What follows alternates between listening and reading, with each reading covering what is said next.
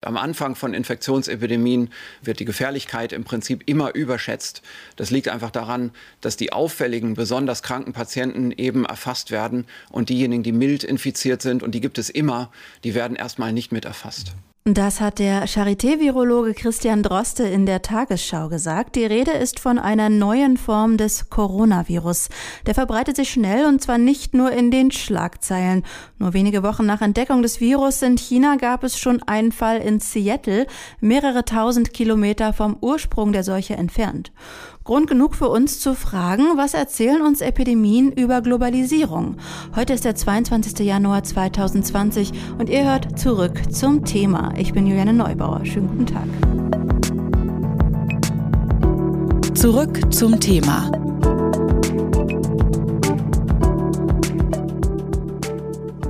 Ursprung scheint die chinesische Millionenstadt Wuhan zu sein. Mittlerweile haben sich bereits über 400 Chinesen mit einer neuen Art des grippeähnlichen Coronavirus infiziert. Neun von ihnen sind bereits daran gestorben. Das neuartige Virus gehört zur Corona-Familie, genau wie der Erreger der SARS-Epidemie, die Anfang der 2000er weltweit etwa 1000 Menschenleben gefordert hat. Klingt gefährlich, aber zum Vergleich. An der herkömmlichen Grippe sind allein in Deutschland zur Grippesaison 2017-2018 25.000 Menschen gestorben. Dass Regierungen und Weltgesundheitsorganisationen sich trotzdem intensiv mit dem Coronavirus beschäftigen, hängt auch mit seiner Verbreitung zusammen. Schließlich gibt es schon Krankheitsfälle in anderen asiatischen Ländern, aber nun eben auch einer in den USA. Höchstwahrscheinlich hat ein Reisender den Erreger per Flugzeug von Wuhan nach Seattle gebracht. Wie sich Viren grundsätzlich verbreiten, auch unter den Bedingungen einer globalisierten Welt, damit kennt sich Dirk Brockmann aus. Er ist kein Mediziner, sondern Physiker und leitet am Robert Koch Institut in Berlin die Projektgruppe Epidemiologische Modellierung von Infektionskrankheiten. Er erklärt uns, weshalb aus wissenschaftlicher Sicht Seattle näher an China liegt, als wir vermuten würden. Hallo, Herr Brockmann. Hallo. Sie erstellen in Ihrer Projektgruppe computergestützte Modelle, die die Ausbreitung von Epidemien beschreiben. Wie sieht denn so ein typisches Ausbreitungsmuster einer Epidemie aus? Zunächst kann man dazu sagen, dass sich heutzutage natürlich Krankheitserreger ganz anders ausbreiten als sagen wir mal vor 100 Jahren oder vor 400 Jahren, als sich äh, die Pest über Europa ausgebreitet hat. Ganz einfach, weil heutzutage Menschen anders reisen. Und das Kernelement, was bestimmt, wie sich heutzutage Krankheiten ausbreiten, ist das weltweite Flugverkehrsnetz. Man muss sich das äh, vorstellen wie ein sehr komplexes äh, Netzwerk, was die Erde umspannt. Und weil wir halt heutzutage auch lange Distanzen in kurzer Zeit äh, zurücklegen, ist das Muster, was sich bei der Ausbreitung bildet, viel komplexer als äh, vor noch 100 Jahren, wo sich Krankheiten quasi wie so eine Art Welle über den Globus ausgebreitet haben. Das ist heutzutage nicht mehr so.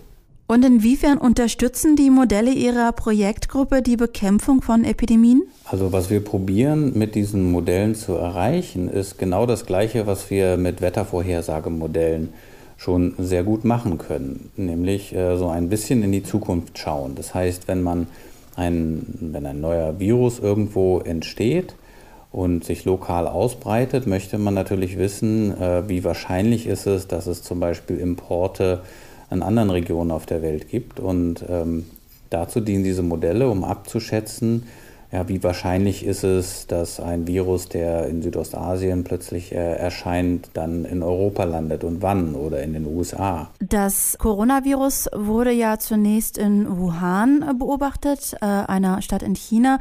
Jetzt ist ein Fall gestern in Seattle aufgetaucht. Die beiden mhm. Städte liegen fast 10.000 Kilometer auseinander. Sie sprechen ja auch von einer sogenannten effektiven Distanz. Können Sie erklären, was Sie damit meinen? Ja, das ist eigentlich ganz intuitiv und einfach zu erklären. Während früher, also vor 100 Jahren oder vor 200 Jahren, noch die geografische Distanz in Kilometern ein gutes Maß dafür war, wie lange man von A nach B braucht oder wie sich, äh, mit welcher Geschwindigkeit sich zum Beispiel eine Krankheit ausbreitet. Je weiter man äh, weg vom Ausbruchsort sich aufgehalten hat, desto länger musste man warten, bis die Welle da war. Das ist halt heute nicht mehr so. Und eine, ein wichtiges Konzept, das heute zu verstehen, ist nicht in normalen Distanzen, in den traditionellen Distanzen zu denken, sondern in effektiven Distanzen. Und die werden bestimmt durch den Flugverkehr. Also man muss sich so vorstellen, jetzt äh, London und New York zum Beispiel sind weit voneinander entfernt, aber es reisen sehr viele Menschen per Flugzeug zwischen den beiden Städten, sodass die effektiv viel dichter beieinander sind. Und wenn man so diese konventionelle Distanz ersetzt durch eine effektive Distanz, dann kann man auch Ausbreitungsphänomene heute viel besser verstehen. Sie haben eben die Pest angesprochen. Wenn wir jetzt nicht ganz so weit zurückschauen, sondern etwa an die SARS-Epidemie von 2013 denken, wie haben sich die Verbreitungsmuster seitdem verändert? Das ist eine sehr gute Frage. Ich finde es gut, dass Sie das Beispiel SARS äh, erwähnen, weil mit SARS wir quasi angefangen haben, überhaupt darüber nachzudenken, ob man Ausbreitungsphänomene quantitativ vorhersagen kann. Wenn man das jetzt vergleicht mit äh, heutzutage, so ist auf den ersten Blick sind die Unterschiede, also die qualitativen Unterschiede nicht besonders groß, weil natürlich auch schon zu Zeiten von SARS äh, der Flugverkehr sehr substanziell war und diese Struktur, nämlich dass Menschen halt auch lange Distanzen reisen, schon gegeben war. Allerdings müssen wir natürlich, wenn wir jetzt an den Coronavirus denken, immer auch auf aktuellen Daten arbeiten. Ne? Der Flugverkehr ist seitdem auch schon sehr stark angestiegen und insbesondere äh, sind manche neuen Verbindungen, starke Verbindungen dazugekommen, einige sind nicht mehr da. Das heißt, wir müssen immer mit aktuellen Flugverkehrsdaten arbeiten, um äh, belastbare Ergebnisse zu berechnen. Bedeutet das in dem Fall, dass die Verbreitungsrate sich auch durch den wachsenden Flugverkehr auch erhöht hat? Das kann man so sagen, das ist allerdings sehr schwer zu quantifizieren. Man kann grob sagen, natürlich je mehr Flugverkehr stattfindet, desto schneller in Häkchen, in Gänsefüßchen breiten sich Krankheiten heutzutage aus. Aber das ist nur ein quantitativer Unterschied. Also dadurch, dass halt mehr Leute fliegen, geht das auch schneller. Aber heutzutage im Vergleich zu SARS ist der Unterschied kleiner, als wenn wir zum Beispiel die Zeit von SARS und äh, Anfang des letzten Jahrhunderts vergleichen. Physiker Dirk Brockmann vom Robert Koch Institut erklärt, wie die computergestützte Modellierung von Epidemien funktioniert. Herr Brockmann, vielen Dank für das Gespräch. Bitteschön.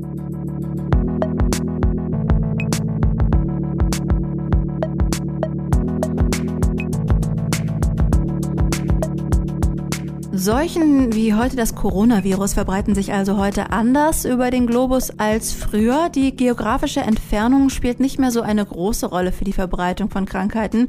Verkehrsverbindungen, besonders Flugrouten, sind da sehr viel wichtiger. Aber was folgt daraus? Müssen jetzt an Flughäfen Ärzte die Reisenden kontrollieren? Würde das überhaupt funktionieren oder wäre das überzogen und die Gefahr durch das Coronavirus ist gar nicht so groß? Mit Viren und Epidemien kennt sich Jonas Schmidt-Scharnasset aus. Er ist Medizinprofessor und Virologe am Tropeninstitut Hamburg. Guten Tag, Herr Schmidt-Scharnasset. Guten Tag. Die WHO entscheidet heute, ob eine gesundheitliche Notlage von internationaler Tragweite vorliegt.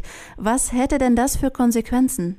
Naja, dann wären zusätzliche Maßnahmen ergriffen zu den Maßnahmen, die bereits ergriffen wurden. Nur ich halte das eben für nicht sehr wahrscheinlich, weil eigentlich schon alles gemacht wurde, was man machen kann, äh, um gegen diese Viruserkrankung vorzugehen. Insofern gehe ich von einer ja doch negativen Entscheidung der WHO aus, was den Gesundheitsnotstand betrifft, dass er also nicht ausgerufen wird. Ausgebrochen ist das Virus in China. Inzwischen gab es schon einen Fall in den USA. Das ist nur durch das Flugzeug möglich. Flughäfen sind also Schnittstellen für Ansteckungen. Sollte es dann so etwas wie Gesundheitsschleusen für alle Flugreisenden geben oder was ist Ihre Idee? Nein, das ist äh, zum jetzigen Zeitpunkt natürlich auch, wenn wir berücksichtigen, äh, was äh, die Sterblichkeit betrifft, die ja nun doch nicht besonders hoch aussieht, äh, übertrieben und eben wenig effektiv, weil äh, sie bekommen ja an den Schleusen nur die Leute, die schon Fieber haben. Es gibt aber durchaus Patienten, die in der Inkubationszeit sind und eben nicht erfasst werden und damit sind diese Maßnahmen eben nicht sehr effektiv, aber äh, sie können natürlich sozusagen einige Fälle rausziehen, aber eben nicht alle. Also wir beobachten ja gerade schon eine erhöhte Unruhe in der Berichterstattung. Was gibt es denn an diesem neuen Virus, äh, das überhaupt Anlass zur Sorge geben könnte oder beziehungsweise gibt es da überhaupt was aus Ihrer Sicht? Ja, das ist äh, genau die entscheidende Frage. Es sind zwei Fragen, die noch offen sind, um das wirklich klar beantworten zu können. Die Sterblichkeit und die Mensch-zu-Mensch-Übertragung. Wir wissen, dass es von Mensch zu Mensch übertragen werden kann. Die Frage ist, wie gut geht das? Wenn das sehr gut gehen würde und die Sterblichkeit hoch ist, dann wäre das sicherlich ein Grund zur Sorge.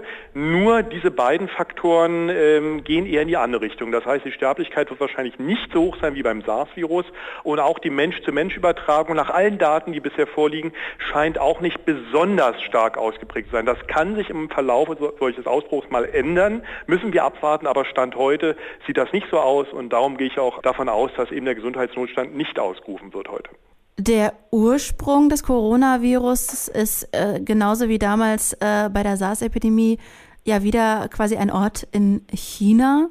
Ähm, überrascht Sie das, dass immer wieder von dort quasi äh, der, der Herd entflammt wird? Ja, also das überrascht mich nicht. Gerade eben Asien, Südostasien ist natürlich ein Hotspot, weil, dort wir eine, weil wir dort eine unheimliche Bevölkerungsdichte haben und eben diese Grenzen zwischen wilden Tieren, sozusagen das Eindringen in Regionen, wo der Mensch früher nicht war, eben besonders stark zerstört wurde. Ja, dadurch gibt es eben enge Kontakte zwischen Menschen und Tieren äh, und das kann natürlich dazu führen, dass diese exotischen Erreger von Tieren auf den Menschen übertragen werden. Und das war natürlich vor 50, 60, 70 Jahren äh, anders. Da äh, hat man lange Zeit gebraucht, um in Urwälder vorzudringen. Äh, die Flugreisen waren weniger intensiv. Die Wälder waren äh, noch stärker in Kontakt. Äh, also das sind alles Faktoren, die dazu führen, dass solche Ausbrüche immer häufiger auftreten, weil wir einfach eine sehr hohe Bevölkerung haben in Asien und weil eben, wie gesagt, dieser enge Kontakt zwischen Nutztieren, aber eben auch zwischen Wildtieren und Menschen gegeben ist. Ist das vielleicht auch ein Hinweis darauf, dass Menschen einfach weniger in solche, ähm, in solche Lebensräume eingreifen sollten?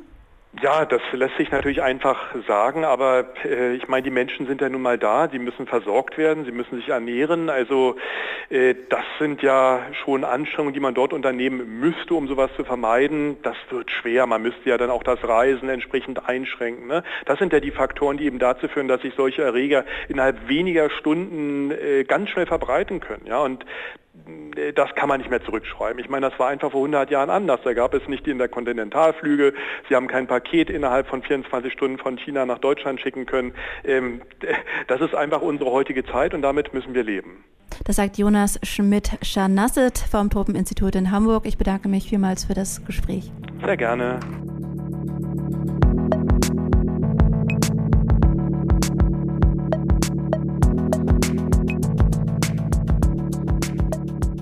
Ihr hört zurück zum Thema und was uns Viren über die Globalisierung erzählen, das ist die Frage, der wir in dieser Folge nachgehen. Dirk Brockmann erstellt für das Robert Koch Institut Modelle über die Verbreitung von Krankheiten. Er spricht von effektiven statt absoluten Distanzen.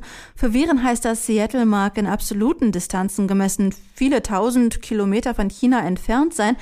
Effektiv legen sie aber nur einige Flugstunden auseinander. Auf Basis solcher Flugrouten erstellt er und sein Forscherteam Modelle, mit denen sich die Ausbreitung eines Virus prognostizieren lässt. So ähnlich wie eine Wettervorhersage, nur eben für Krankheiten. Knotenpunkt für die Verbreitung von Krankheiten sind also Flughäfen. Dass Ärzte dort Reisende auf Krankheitserreger prüfen, ist aber keine Lösung, sagt Jonas Schmidt-Scharnasset vom Tropeninstitut Hamburg.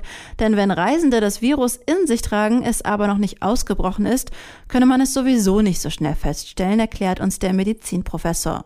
Vermeiden lässt sich die Ausbreitung von Krankheiten sowieso nur begrenzt, zumindest in einer global vernetzten Welt wie heute. Bei dem aktuellen Fall findet er, ist erstmal alles richtig gemacht worden und deshalb sollte vorerst kein Gesundheitsnotstand nötig sein. Das war zurück zum Thema heute am 22. Januar 2020. Wir haben uns heute mit Epidemien in einer globalisierten Welt beschäftigt. Falls auch ihr einen Themenvorschlag habt, den wir uns in unserem täglichen Podcast unbedingt mal widmen sollten, dann schreibt doch eine Mail an uns an redaktion.detektor.fm. Mein Name ist Juliane Neubauer. Ich wünsche allen alles Gute und Tschüss. Zurück zum Thema vom Podcast Radio Detektor FM.